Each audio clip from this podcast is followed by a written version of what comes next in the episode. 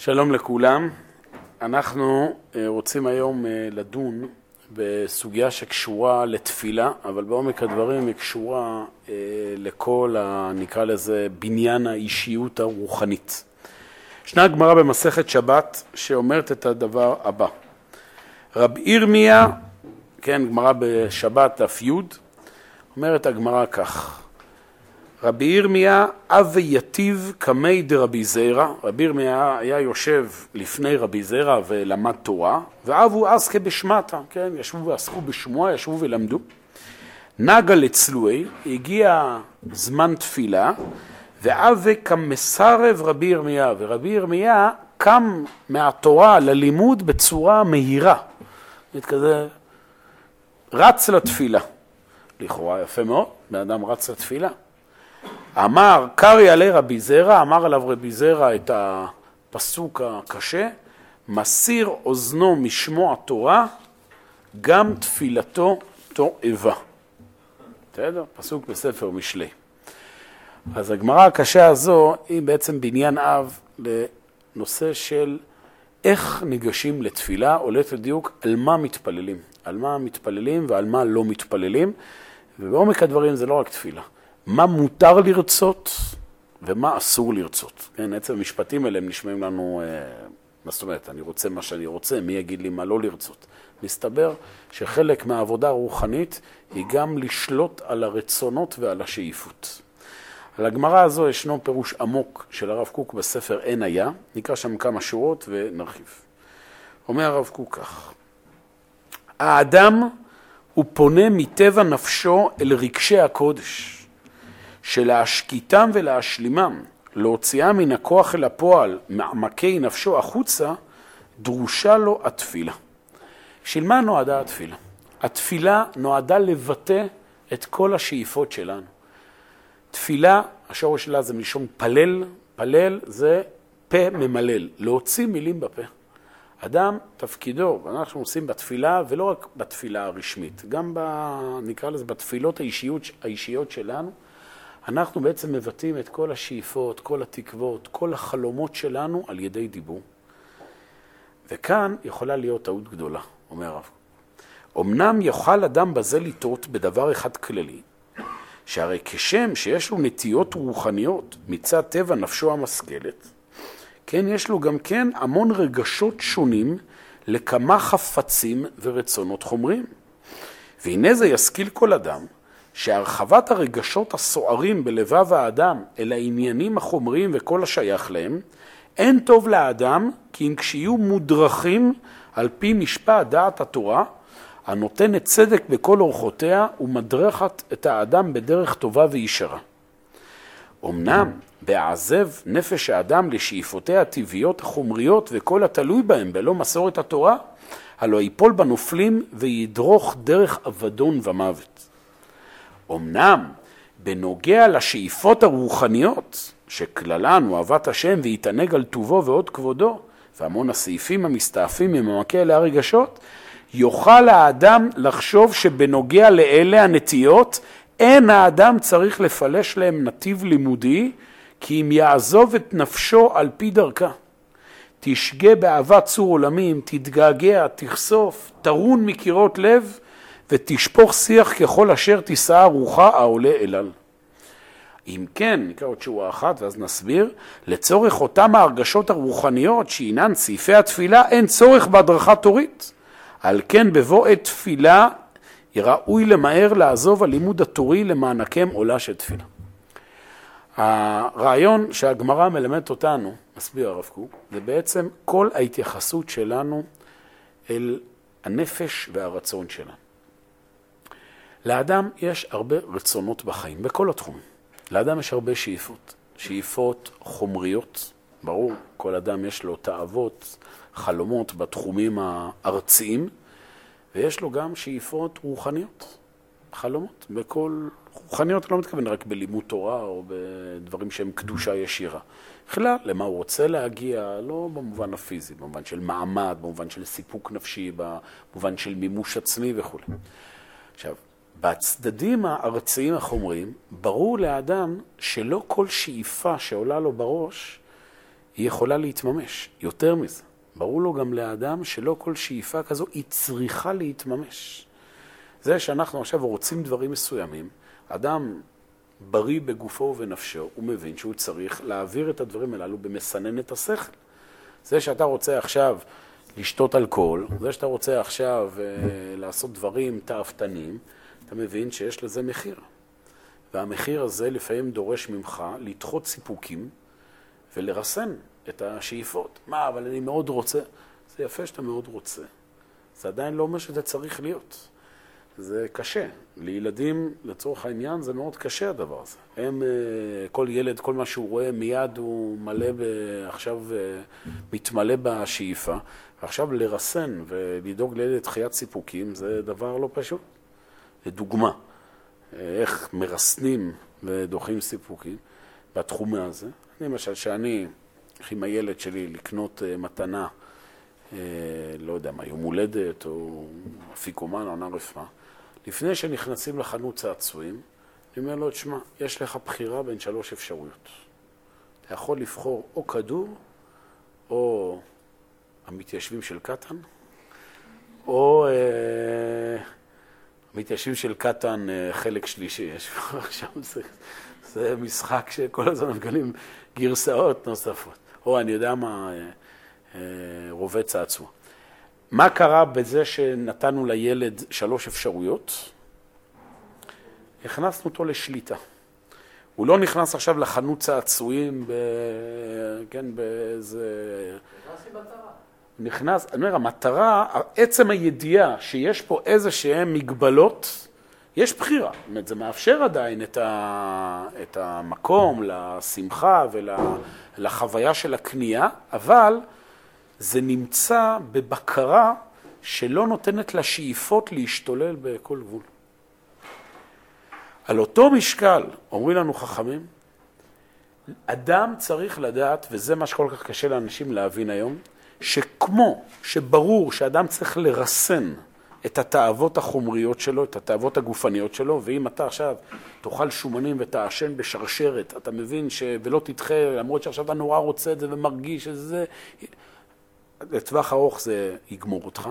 על אותו משקל, גם שאיפות רוחניות ונפשיות, אדם צריך לעבד אותם במערך שכלי.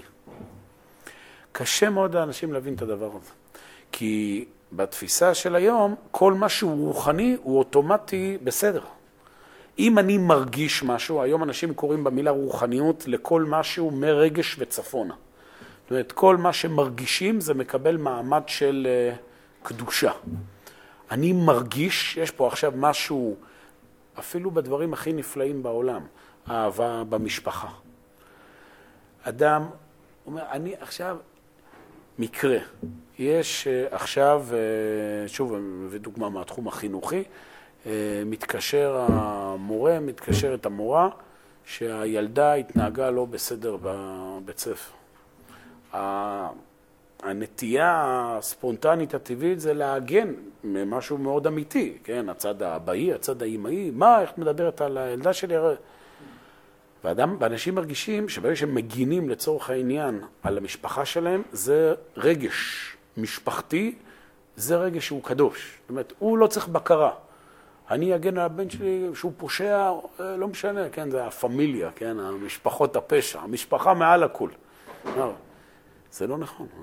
אדם צריך לדעת שגם דברים רוחניים ורגשיים הם צריכים להיות בשליטה שכלית. לא כל מה שאדם מרגיש ולא כל מה שאדם רוצה, זה צריך להיות. זה לא נכון. אחד המשפטים הפחות חכמים שנשמעים היום, זה משפט זה שצריך לפתח אצל הילדים את הדמיון. יש המון סדנאות לפיתוח דמיון אצל ילדים. הרמב"ם צוחק על זה בספר מורה נבוכים. אומר לה, להגיד, לפתח לילדים את הדמיון, זה כמו להגיד שצריך לפתח לילדים את חוש המתיקה. לא צריך לפתח לילד שום חוש מתיקה. לוקחים ילד בגיל יום ושמים תינוק ושמים לו טיפת שוקולד על הלשון, הוא מוצץ את זה בלי שום אה, דרבון וחינוך. האדם נמשך לדברים שהם... אה, לשבת ולהיות בפנטזיה, לחלום חלומות דמיוניים, לא צריך שום פיתוח. יש את זה באינפלציה כמה שרוצים בנפש. מה שצריך לפתח זה את השליטה המוסרית והשכלית. לא כל דבר שאתה מדמיין, לא כל דבר שאת רוצה, לא כל דבר שאתה מרגיש, יכול להיות. זה לא יכול להיות. מה, אבל אמרו לי שאין דבר העומד בפני הרצון, ואם הכל בראש, כן, ו... ואם, ואם תחלום, אז זה יקרה, כמו פיטר פן, וכמו זה, יש, כן, כל, ה... כל הסיפור הילדים בנויים על הדבר הזה. אז יש כמובן גם משהו חיובי, להגיד לבן אדם, שתדע שיש המון דברים שאתה יכול לעשות מעבר למה שאתה חושב, וזה נכון, אבל המשפט הזה הוא פשטני לחלוטין. בוודאי שיש דבר העומד בפני הרצון. זה, אין לזה מקור ביהדות למשפט הזה. אין דבר העומד בפני הרצון, זה לא נכון. יש ביטוי בזוהר שאומר הכל תלוי ברעבה, הכל תלוי ברצון, שהכוונה היא פה ברמה הנשמתית, זאת אומרת שפה משהו ברמת תורת הנסתר, שמה שאדם רוצה זה בעצם מראה שיש פה איזה שורש נשמתי שהוא מחובר אליו, ובחשבון הנצח הוא גם יגיע יום אחד לזה. אבל במציאות הנוכחית בוודאי שיש דבר עומד בפני הרצון. אני רוצה להיות נשיא ארצות הברית. תרצה. מה, אבל אני, אני מד... אז מה? זה לא ניתן למימוש במציאות פה. וגם בעולם הרוחני. אנשים מפתחים פנטזיות וחלומות ורצון. הנה, אני מתפלל על זה, אני רוצה את זה, אז זה יקרה. זה לא חייב להיות. שליטה בשאיפות ובדמיונות וברצונות זה חלק מעבודת השם. רבי, רבי זיירה, סליחה, רבי ירמיה, למדו תורה ומיהר לתפילה. רבי זיירה זיהה במהירות הזו משהו שמנתק את התפילה מהתורה. התורה זה ביטוי לעיון השכלי. תפילה זה ביטוי לרצונות הרגשיים. שהאדם ממהר להתנתק מהשיקול דעת ורץ אל החלומות והתפילות שלו, זה לא טוב. אדם אמור להגיע לתפילה מתוך תורה. כלומר, אדם אמור לבנות את עולם השאיפות והרוחניות שלו מתוך התבוננות שכלית. הרעיון הזה שאם אדם מדמיין וחולם זה יקרה, זה לא נכון. אני יודע שזה משפט אה, אהוב, תחשוב טוב, יהיה טוב. והסוד וכל השיטות הפסיכולוגיה שמנסים לשכנע את הבן אדם, שאם רק תחשוב ותרצה זה יקרה, איך שאני מבין את הדברים זה לא נכון. זה נכון שמחשבה חיובית היא מחוללת אצל האדם תהליך נפשי שיכול לגרום לו להגיע להמון הישגים, אבל בסופו של דבר זה צריך להיות מתורגם למערכת חיים ריאלית. אדם מאוד מאוד רוצה להיות תלמיד חכם, מאוד. חולם על זה, מתפלל, רוצה. נפלא. אבל אם גם לא, אז זה שאתה חושב על זה ורוצה את זה, זה נותן עכשיו מוטיבציה, אבל המוטיבציה בסוף למה היא? לשבת וללמוד. בלי זה לא תהיה תלמיד חכם. הרצון לבדו, החלום לבד, גם הוא זה, ובעיקר זה שאדם צריך לדעת על מה הוא רוצה לחלום, על מה הוא רוצה לשאוף. כשאדם שואף לדברים שהם לא מתאימים לו, הוא לא יגיע אליהם. המשפט הנכון זה אין דבר העומד בפני הרצון האמיתי שלי. רק שאז זה לא, אין לזה את הסטיקריות. זה לא, אי אפשר לכתוב את זה במשפט אחד. אין דבר העומד בפני מה שבאמת מתאים לי. כשאדם מזהה מה שמתאים לו, עכשיו יש הרבה מניעות, בסדר, תתאמץ הרבה, בסוף תגיע. אבל רצון שרירותי הוא לא, הוא לא חייב להיות בר מימוש. אני קורא שוב את הדברים. אמנם בנוגע לשאיפות הרוחניות, שכללן הוא אהבת השם ויתענג על טובו ועוד כבודו, והמון הסעיפים המסתפים מעמקי הרשעות, כל השאיפות הרוחניות של אדם, גם בדברי קודש ישירים. אומר, אני רוצה להגיע למדרגה הרוחנית הזו. זה עדיין לא אומר שאתה יכול להגיע לזה. אני אומר שזה מתאים לך. מי אמר שזה מתאים לך?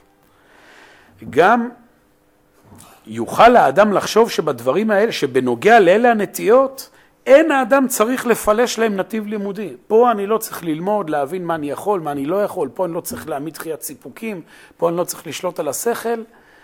תרצה, תרצה, תדמיין, תחלום, זה, ת... אומר הרב קוק, והאדם יחשוב שיעזוב את נפשו על פי דרכה. ובמה? בדברים הכי גדולים בעולם. תשגה באהבת צור עולמים, תתגעגע, תחשוף, הנשמה, האדם נמצא בחלומות ודמיונות, שהנה הוא משחק עם המלאכים, והכל טוב, והכל נפלא וזה. טרון מקירות לב ותשפוך שיח ככל אשר תישא רוחה עולה אל על. זה לא טוב, זה הורס את הנפש. אחד הדרכים למשל, לפעמים, לפעמים, זה לא תמיד, לפעמים אה, סיפורי צדיקים. זה לא טוב לנפש. בן אדם לומד על מדרגות רוחניות שהן לא, לא ברות מימוש מבחינתו. ואם זה טוב, שהוא פשוט מבין לאן אפשר להגיע, או שמבין מי הדמות של הצדיק, אז הוא רואה איזה גודל יש בעולם, ומעכשיו שהוא ילמד את הדברים שלו, הוא יבין שהוא מתעסק פה בדברי קודש עליון. אבל הרבה פעמים זה לא כך, הרבה פעמים זה מוצג כאיזושהי דרך שכולם צריכים להיות ככה. פתאום. מה פתאום? ואנשים חושבים כמובן שהם עושים טוב, כי אומרים, מה, אני, אני מעצים ומספר, זה מרשים את השומעים, וואו, וואו, וואו, וואו, אבל אתה יוצר לאנשים עכשיו תסכול מוחלט. מה, זה שהגאון מווילנה בגיל תשע חיבר ספר קבלי, מה, מה הרלוונטיות עכשיו שאתה קורא את זה לילד בגיל תשע? שמה, שהוא עכשיו יתחיל, אחת מהשניים, או שהוא יחבר ספר קבלי, ואז מן הסתם אה, יהיה שטויות, או מה שקורה זה שאתה מפתח אצלו תסכול לשווא. זה לא... אתה מביא לו איזה רצון, איזה שאיפה שהיא לא בנויה לכלים, וגם זה יכול להיות בשלבים יותר מאוחר. לכן, בא ואומר הרב קוק, לכן יחשוב אדם שלצורך אותן הרגשות רוחניות שהינן סעיפי תפילה אין צורך בהדרכת תורית. אני עכשיו בתפילה מתפלל על מה שבא לי. על כן, בבוא עת התפילה, יחשוב אותו האדם שראוי למהר לעזוב הלימוד התורי, התורני, למען הקם עולה של תפילה. זה מה שרבי זרע זיהה בשפת הגוף של רבי ירמיה. שיש כאן איזה, איזשהו ביטוי לרצון של תפילה, היא יכולה לבוא בלי קשר לתורה. אמנם לא כן ילמדנו בזה החכם מכל אדם. המסיר אוזנו משמוע התורה, אומר שלמה המלך, גם תפילתו תועבה. לא כן ילמדנו בזה החכם מכל אדם, שבאמת, משפט המפתח, האדם צריך ליתן לכל דבר משקל. שוב, זה משפטים שהם לא מקובלים בתרבות הדמיונית שאנחנו חיים בה היום. כל דבר צריך לעבור במעבדת השכל. כשאני אומר צריך לעבור במעבדת השכל, זה לא בא לכבות את הרגש ואת הדמיון ואת ההתלהבות.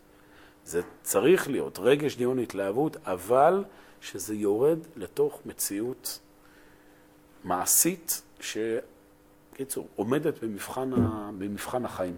אחרת זה מתכון בטוח לתסכולים מתמשכים, מה שקורה כל הזמן, כל הזמן. אנשים מעמידים חלומות בכל התחומים, הלימודים, המקצועיים, הזוגיים, המשפחתיים, וזה מתנפץ ויש תסכול, ואז זה, ואז הקדוש ברוך הוא זה לא בסדר וכולי וכולי. מראש אדם בנה לעצמו עולם שלא ניתן למימוש. כל דבר צריך, שבאמת האדם צריך ליתן לכל דבר משקל. ולא מבעי, ולא צריך לומר לשאיפותיו החומריות, שמצידן לבהמה נדמה, שאדם, כן, כמו בהמה רוצה דברים ש... שהוא צריך לסייג תורני להם, להגבילם ולסדרם, שזה פשוט, זה שאדם צריך לשלוט על השאיפות החומריות שלו. אלא, אומר הרב, גם אה, כי אם גם לשאיפותיו הרמות, יסודי וענפי התפילה, גם להם צריך האדם להגבלה והערכה טורית, תורנית, לבל יעברו גבולות. גם לפני התפילה צריך להחליט על מה אני מתפלל. ואם נמשיך, נמתח את זה למשהו יותר רחב, אדם צריך בחיים שלו לחשוב מה השאיפות שלי. עכשיו, היום יש הרבה פעמים אנשים אומרים מה השאיפות שלי, הם כאילו נגיד, בוא בואו נעשה תחרות מי יכול לפנטז uh, הכי הרבה. בסדר? מה, כל אחד שיגיד, יש סדנאות כאלה, אה? כל אחד שיכתוב מה החלום שלו.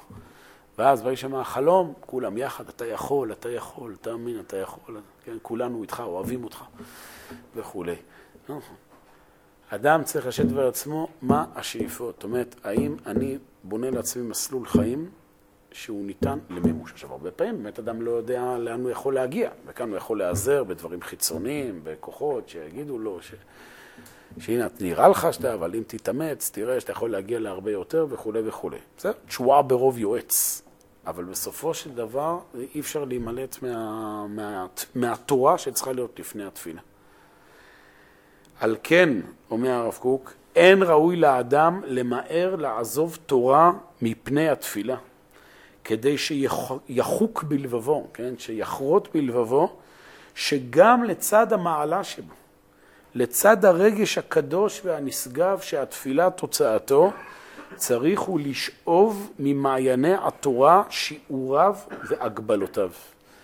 אני מוסיף אגב שזה גם ברמה הציבורית.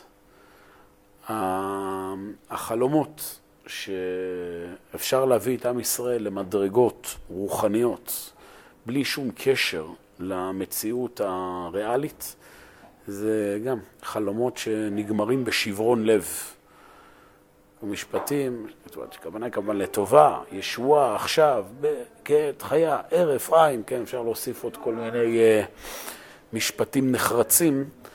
השאלה היא איך, איך היא נאמרת. אם זה נאמר, אם זה נאמר בצורה של ביטוי, לבוא ולהגיד שאנחנו מלאי אמונה ותקווה שכל הזמן המציאות מתקדמת וכולי, זה בוודאי טוב. אבל כאשר מבינים את זה בצורה פשטנית, כן, שעכשיו לא חשוב מה המצב הרוחני, לא חשוב מה כלום, עכשיו הדברים יקרו וכולי, זה לא יקרה. זה לא יקרה. זאת אומרת, ניסים תמיד יש, אבל uh, לא על זה אנחנו בונים את העולם הנפשי שלנו.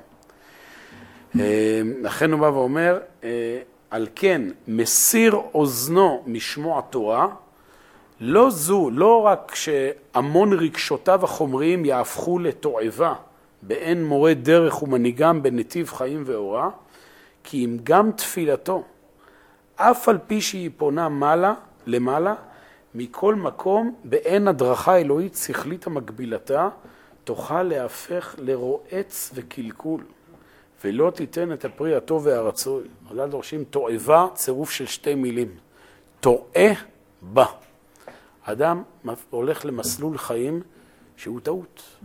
הוא טועה, כמו שא טועה.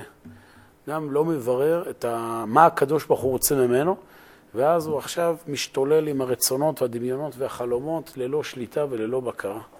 זה דבר שצריך לעבוד עליו. שליטה על הדמיון, שליטה על המחשבות, יש ביטוי בראשונים, נקרא שליטה במחשבות הזרות. כמו שהאדם אמור לשלוט על הגוף שלו, שלא יגיע למקומות שלא צריך להגיע, אדם אמור לשלוט על המחשבות שלו. לא לדמיין, למשל, הרהורי עבירה. מה הבעיה? זה, זה רק שאיפה, זה... לא, הרהורי עבירה קשים מעבירה. זאת אומרת, זה כמובן לא בצד ההלכתי, אבל בצד הרוחני. כאשר אדם הוא מפתח שאיפות שליליות, בסדר? זה לא טוב לנפש, כי זה שאיפות שאסור להם להתממש. כן, לא רק שמחות, שאסור להם להתממש. וזה שאדם עסוק בזה ובוהה בזה וחופר בזה, בהייה באוויר, דבר שאהוב על כולנו. בסדר? זאת פעם ההגדרה, מה זה לבעוט באוויר? בסדר? מה ההבדל בין חשיבה לימודית לבין חשיבה של בהייה? הגדרה היא פשוטה. בהייה זה מחשבה שהיא, זה לא מחשבה, זאת אומרת, זה, זה פול גז בנוטרה, לא בדיוק איך להגדיר את זה, זה משהו שהוא לא יוצר שום פרי. האדם נשאר באותה נקודה גם אחרי חצי שעה. הוא בוהה בה. אתה, אתה בא אליו, כן, זה מאוד חזק אגב בתפילה, כן, אדם מתחיל להתפלל, ומתעורר אחרי כמה שעות, איפה אני? מה? כולם עזבו את בית כנסת, נשארתי לבד. זה, החשיבה היצירתית זה שהאדם הוא פעיל בה. זאת אומרת, מה הוא עושה בעצם? הוא מאמת את המחשבות שעולות לו בראש עם המציאות. עם המציאות. הוא, הוא מתחכך עם היש, מתחכך עם עולמו של הקדוש ברוך הוא, ואז נוצר משהו חיובי. צריך כל פעם שיהיה את השאיפה, צריך כל פעם שיהיה את החלום, אבל החלום הזה חייב לרדת. אם לא, זה, זה הזיה, זה, זה, ואז זה משפיע על כל האישיות. זאת אומרת, לא סתם ב, בתורה, הציר המרכזי של הלימוד זה גמרא והלכה. לא לימוד אמונה ומחשבה, כמותי. איכותי, בלימודי אמונה ומחשבה אנחנו מתמלאים בשאיפות וחלומות וכולי, וזה מה שנותן את הלב של הכול. אבל, אומרים חז"ל, שזה צריך להיות קו חומטין, כן? זאת אומרת, משהו קטן. אם אדם היה עוסק רוב הזמן, ברוב חייו, בלימודי אמונה ומחשבה, היה חשש גדול, עוד פעם, למעט חריגים, שהוא שוב היה מפתח אישיות אה, שמכונה רחפנית. מה זה?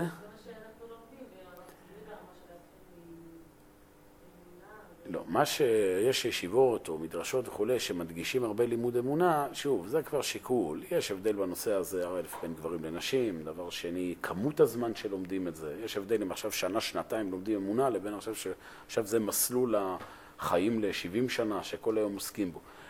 רוב העיסוק הכמותי, הלימודי, הקלאסי, כן, של בתי המדרש, זה בתחומים של גמרא והלכה. לא רק בגלל שלדעת מה לעשות, זה יותר מזה. זה בא לבנות בנפש את התורה. תורה זה מלשון הוראה.